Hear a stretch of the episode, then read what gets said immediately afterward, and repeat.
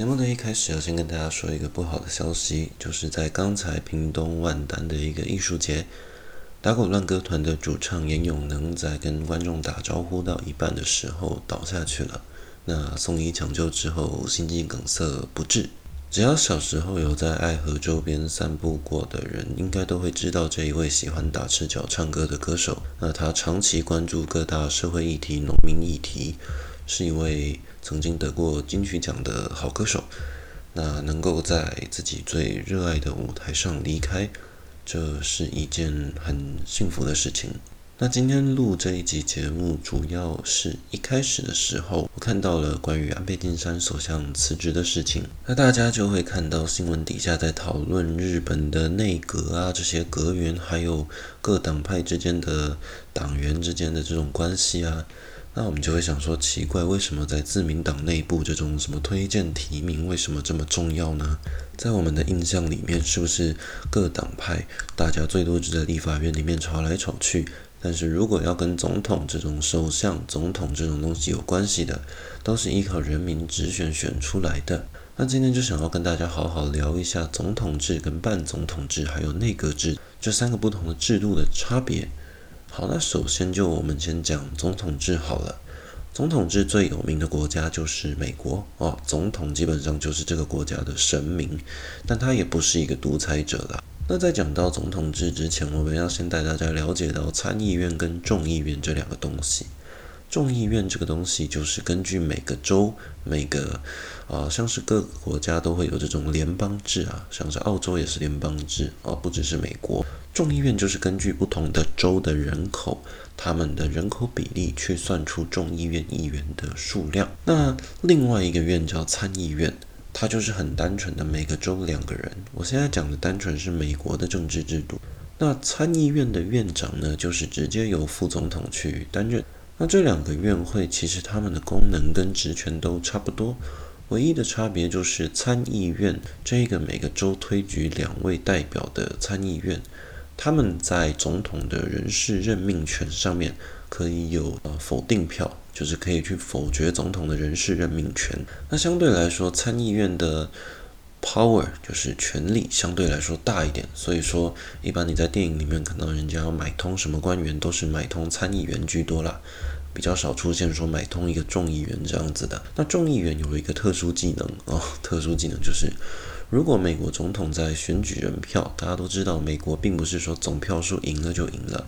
美国你必须要根据你的选举人票，选举人票就是根据各州不同的人口比例去投票，你必须拿到比较多张的选举人票。所以之前也发生过，共和党的总票数明明是赢的，但是奥巴马因为选举人票拿的比较多啊，所以奥巴马当选了。那如果说这些选举人票还是打平怎么办呢？这时候众议院就是根据人口比例选出来的这个院，他们会再进行一次投票，最终当选美国总统。那为什么讲到参议院、众议院呢？啊，主要就是因为美国的建国元老希望能够有两个院去制衡，不要受到民意的干扰。所以有了一个参议院啊，这个相对来说会稍微稍微专业一点。那再来就是主流民意必须要控制一个院会，那这就是众议院。所以你可以把它理解讲成这种庶民呢、普通民众、老百姓的想法，跟一些精英阶层的参议员的这种代表，他们两者之间的一个制衡，就是美国的这个国会的这个组成方式。那刚刚讲到总统制呢，不管总统的支持率有多少。他都能够拥有行政权，啊，假设这个总统力支持率已经掉到变成零了，他还是能够有这一个行政权，他不会因为他的支持率高或者是低影响到他的行政权。那今天总统有的一个最大的职权，他有一个最大的 power 就是行政命令。这个行政命令呢，他只要签下去，就等于是说，啊、我决定事情。就是我有这个权利决定事情。那今天呢，总统要能够签署行政命令，他必须遵守法律，这是其中一种行政命令。但是其实也有第二种行政命令，这种情况比较常，比如说阿根廷啊，一些南美洲国家，这种总统的行政命令其实是不需要经过法律的依据。也就是说，在这种第二种情况发生，刚讲到南美洲这种国家，他们总统签着行政命令，可以基本上就是说，哦，很像是一个独裁者这样子。但是刚刚讲到有一些国家，他们啊、比方说美国好了，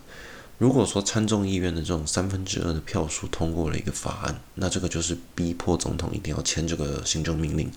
所以并不是单纯只有总统可以签这个行政命令，也要包含两院的院会去制衡。那刚刚讲的是单纯针对美国，那今天的题目并不是要讲美国，而是要讲一下总统制、半总统制跟内阁制的差别。所以我今天总统制就差不多讲到这边。那再来就是我们要想一下，诶，总统能够有行政命令，啊，也可以去任命不同院会的院长，总统可以做的事情好多哦。那你想一下，我们台湾的总统是怎么运行的呢？台湾的总统好像相对来说就像个废物一样，他除了他除了三军统帅啊，三军统帅就是一个兵权。你能够拥有兵权，其实像是共产党之前习近平为什么要拿到那个兵权呢？因为在独裁国家里面，你拥有兵权是最重要的，不然政变其实是有可能会发生的。政变就是军事领导人啊，我用我的武力逼迫你把权力交出来。这种常发生在土耳其啦、泰国都很常发生。那刚刚讲到台湾，台湾也是有总统，但是为什么我们不是总统制呢？啊，这是因为台湾算是半总统制。那什么是半总统制呢？半总统制其实就是一个介于总统制跟内阁制的一个制度。大部分的半总统制，总统其实是没有任何实权的。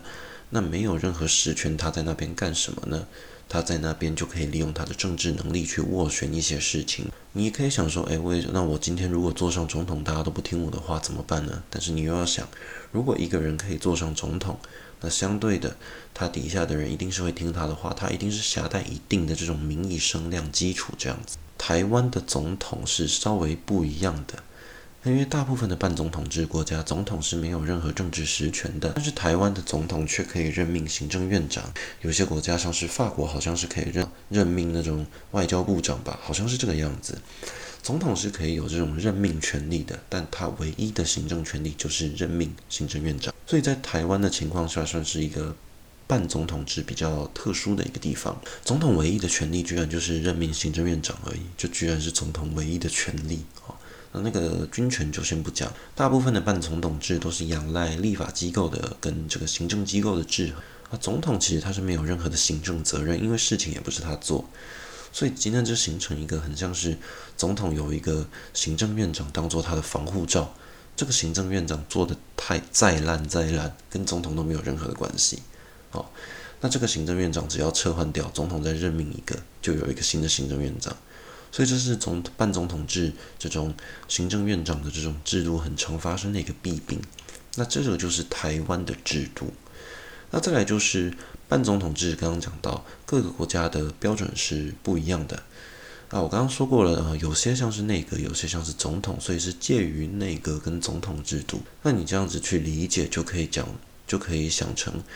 总统制其实就是很直截了当的，我是总统制。内阁制，等一下再介绍。那半总统制做一个总结，半总统制就是介于总统跟内阁制，它每个国家的标准不一样，有一些会比较偏向总统制，有一些会比较偏向内阁制。而大部分的半总统制国家，他们的立法机构都只有去牵制行政院的这一个功能，它并没有一个太强大、太强大的功能，但这个功能就已经很足够了啦。你等于是立法院可以牵制你的总统。那像刚刚讲到的总统制，虽然总统职权很大。但总统职权大，相对来说执行事情的效力也比较大。半总统制，它立法院可以去制衡行政单位，这样子虽然造成一个呃你民意可以牵制当局的这种情况，但是也发生常常，比方说陈水扁之前那个任期啊，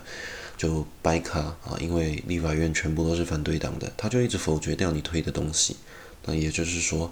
半总统制国家通常就是你的国会跟总统都必须是要同一个党派的。那最后讲到的就是第三种日本实行的啊，这个叫做内阁制啊。首相为什么要总辞？这个东西就慢慢跟大家解释。那首先这一个制度叫做议会制，它也叫做内阁制。内阁制国家通常会发生在一些有国王的国家啊，也不一定是国王，可能是女王，或者是要有一个他不能够。他不能够参与政治的领导人，或者是一些阿拉伯国家也很常发生。那内阁制是什么呢？你假设一下，今天台湾有民进党跟国民党好了，我随便举哦。民进党假设高高嘉瑜是党主席好了，那国民党假设是金门那个陈玉珍是党主席好了，那他们两位出来选立法委员，那都选上了。但是呢，高嘉瑜的民进党是比较多人支持的，所以比较多席次过半。然后高嘉瑜又是民进党党主席。那就是说，假设台湾有一个国王，好，国王是陈金锋，好了，对，打棒球那个，假设国王是陈金锋，好，你就想一下，陈金锋当了国王，他今天去任命一个首相，就是一个内阁的头头，他就要从，通常就是要从呃执政党就多数党的党主席或者是一个最高的意见领袖，就是当那个多数党推派出来的一个人。他就可以成为内阁的首相，然后他成为了首相之后，他可以做什么呢？他可以去任命各个不同部会，比方说你国防部啊、外交部，不同的部会的首长都由他去组织，那全部都由那个主要的人去担任。那这个时候就产生一种有趣的现象，刚刚讲到了啊，总统制跟半总统制，半总统制有这个立法机关牵制，但是内阁制等于就是全部。都结合在一起哦，你听到这里可能已经很 confused，可能已经很疑惑了。那我现在再重新跟你跟你简单一点解释一下好了。呃，你今天想一下，多数党他们可以推派一个人变成首相，那再来就是总理或者是国防部长，他们国家很多不同的大官员，他同时也都是立委，因为你当了立委，你才能够成为这一些不同部会的头头。那这个时候，你就可以想，这个政府是依赖这个信赖而存在的。为什么？好，因为内阁制还存在一个很有趣的东西，叫做不信任案。虽然半总统制也有，但是内阁制的不信任案，它可以在任何时间、任何时刻，你想提就提，只要内阁，也就是说立法委员有一半以上同意，那你就可以把这个国会给解散。解散掉之后，全面改选。所以今天假设民进党做不好，好了。那全台湾民怨四起，都在搞民进党。那除了民进党以外，比方说台湾激进时代力量，或者是说民众党、国民党，全部一起加起来，虽然也没有民进党多，但是只要有民进党的人是一个鬼谷啦，他见风转舵，他跟着反对党一起投下同意解散国会的票，只要过半数了，那这个国会立刻解散啊，十天之内吧，可以提出改选。那改选之后呢，重新选一次，这时候大家一定不会再投给民进党啦，通常都会投给国民党。那这个时候，他们内阁的这个整个组成就会改变。所以你今天可以想一下，内阁制可以说是最贴近民意的，因为你要是跟民意背道而驰，那反对党就可以利用一个民意基础去推动一个不信任案，然后重新掌握这个国家的权力。那你刚刚，我刚刚讲到，就是首相可以任命各部各部会的这个首长，对不对？首相可以任命各部会的这个首长，那这个情况就造成了有些时候你不得不任命一些反对党的人当做一些部会的首长，哦，这个就是一种政治交换。怎么说？我们想一下，在陈水扁任内，他任命了一个国民党的唐飞。哦，这个很明显是任命一个反对党的人当做一个行政院长，好像是这个样子。那这个时候你就要去回想，其实半总统制也存在这一种政治交换，因为有些时候，呃，你虽然是总统，但是你底下的立法院跟你是完全不同党派的，这时候你就必须一种协商，我让你拥有更多权力，但是你必须在立法院有些事情必须听我的话。哦，所以这个就是我刚刚讲到的内阁制也常出现这种情况啊。比方说，我今天拥有百分之六十五趴的台湾人民支持我，哦，我本博士本人是一个六十五趴台湾人民支持我的政党推举出来的人。那我今天假设全部的人都放我自己的人，那今天我政治生命上出现了一个风波，那我反对党一定干死我，一定恨死我。但今天假设我有跟反对党好好协商。我某些人放你们的，那今天就算民意恨我，那些反对党可能也不会这么恨我，因为有些东西他们拥有了，这就是一种政治的协商，所以内阁制也是存在这种政治的这种手腕存在的。那么今天内阁制它如果解散了，它重新改选，它就会组成一个全新的政府。这个全新的政府，它又会有一个重新来的循环。那你可以从很多不同的国家，像是日本、英国，都可以看到这种情况发生。好，就比方说二次大战之前，温斯顿·丘吉尔之所以能上台，就是因为前一任首相，呃，张伯伦他被推翻了。那他被推翻了，后来呢，就是要重新组成一个首相吧。那那个时候就不得不找了丘吉尔。啊，那个是英国当时的时空背景。那也就是说，你当时找一个新的首相，你必须是让反对党跟执政党都能够同意的。所以这种时候，你就不能强推一个执政党想要的人，因为这种时候反对党可能会用各种方法，民意基础啦，解散你这个国会。那节目到最后，那节目到最后，我们还是回归一开始讲到的这个日本首相安倍晋三他辞职这件事情好了。我们还是回到这件事情来讨论。虽然大家都知道他是因为身体状况欠佳，那你就可以看到现在日本国内啊，那个执政的自民党，他们现在党内一定是波涛汹涌，因为自民党推出来的那个人，等于就是下一个安倍晋三，下一个掌握日本的人。之前我记得有一位日本的政治家，其实说出一个很酷的理论，很有趣的理论。他说：“你掌握日本，其实只要掌握日本的四分之一就够了，并不需要掌握日本的一半。”这句话也说明，在大部分的内阁制国家，这是什么意思呢？你只要掌握日本的一半，第一个一半是执政党，过半数的执政党，你只要掌握了它，那这个执政党它就代表这一个国家。那你要怎么操控这一个执政党呢？很简单，你只要操控这个执政党的一半的席次的议员，这一半席次的议员，他就可以强推这个执政党出来的代表人选。那也就是说，你只要掌握其中的四分之一，他就可以掌控一个政党，这个政党再掌控国家。也就是说，在内阁制的国家里面，你只要掌握百分之二十五的政治人物。你就有办法掌控一个国家。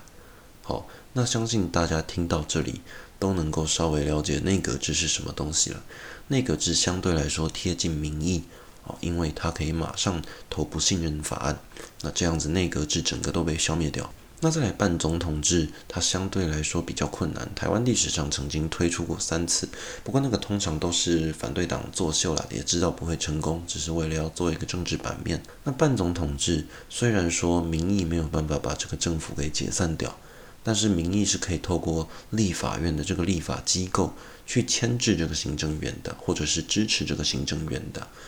如果你选区的选民都反对你现在做的事情，你下一次很有可能就选不上。所以假设今天政府强推一个这个选民都不想要的，就比方说之前那个同婚法案好了。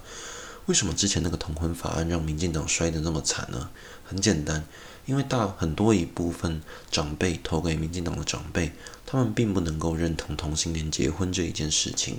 所以你就可以看到，民进党的立委他们等于是啊拿自己的这个民意基础去赌上去的。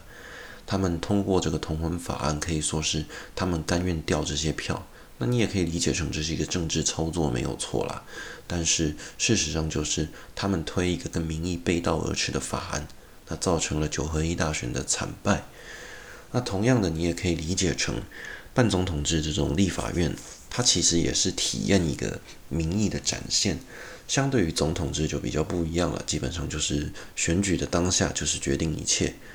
但是立法机构在未来的执政当下，还是可以透过他在立法院里面的种种的行为，去体现出他的民意基础。所以今天假设蔡英文突然宣布要统一啊，就是得罪两边的人，